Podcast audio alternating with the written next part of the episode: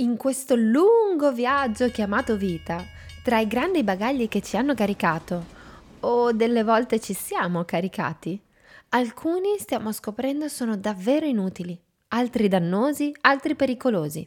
Insomma, ciò che dobbiamo fare è fermarci un attimo, prenderci il giusto tempo e fare una bella cernita di ciò che davvero possiamo portarci appresso e ciò che invece ci limita e basta, rallentandoci, affaticandoci e molto spesso facendoci cambiare strada.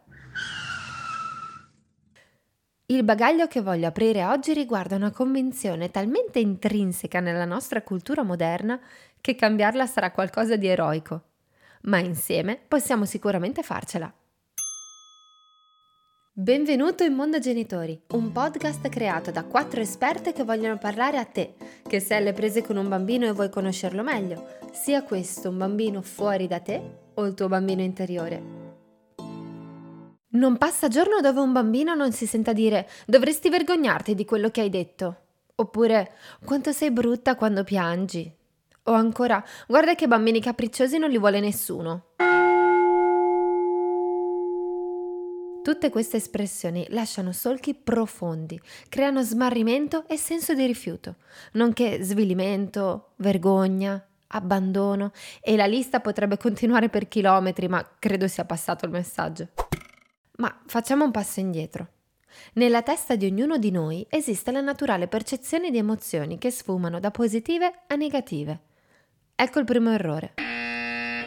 Non esistono le emozioni negative, Togliamocelo dalla testa e dal vocabolario.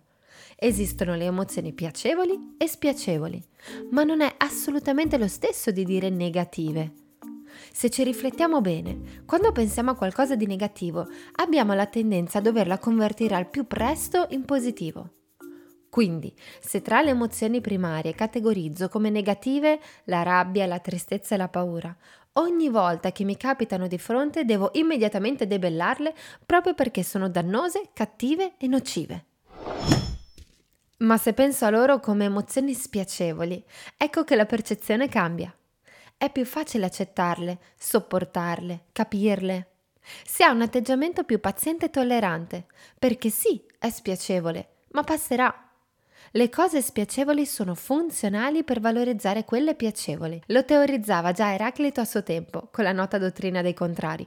Io conosco una cosa solo grazie al suo contrario. Ed esattamente funziona così per le nostre emozioni. Ogni qualvolta un adulto utilizza frasi vuote o repressive per consolare il disagio di un bambino, quello è stato a sua volta un bambino in balia di adulti incapaci di accoglierlo e guidarlo nella conoscenza delle sue emozioni. Come capisco se ho una buona conoscenza delle mie emozioni? Ascoltando le mie reazioni di fronte alle emozioni altrui. Se di fronte al pianto di un bambino mi innervosisco, se alla rabbia rispondo con la rabbia, se davanti alla sua paura lo sminuisco. Se negli anni non ho costruito un vocabolario emotivo, sarò limitato nel riconoscere le mie e le altrui emozioni, nell'accoglierle dentro di me, la famosa empatia, e creare lo spazio affinché il bambino possa consolarsi. Spesso basta solo un silenzioso abbraccio. Perché questa è la chiave, il silenzio.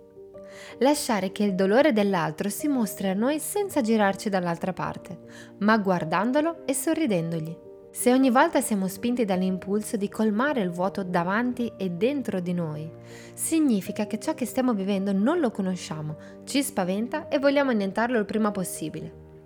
Lasciamolo stare invece. Non stare come ignorarlo, stare come presenza. Il vuoto è la più spaventosa e pesante delle presenze, ma è necessario. E se impariamo a dargli un nome, diventa solo qualcosa di spiacevole che alla prossima fermata scenderà alla stazione e farà il suo corso.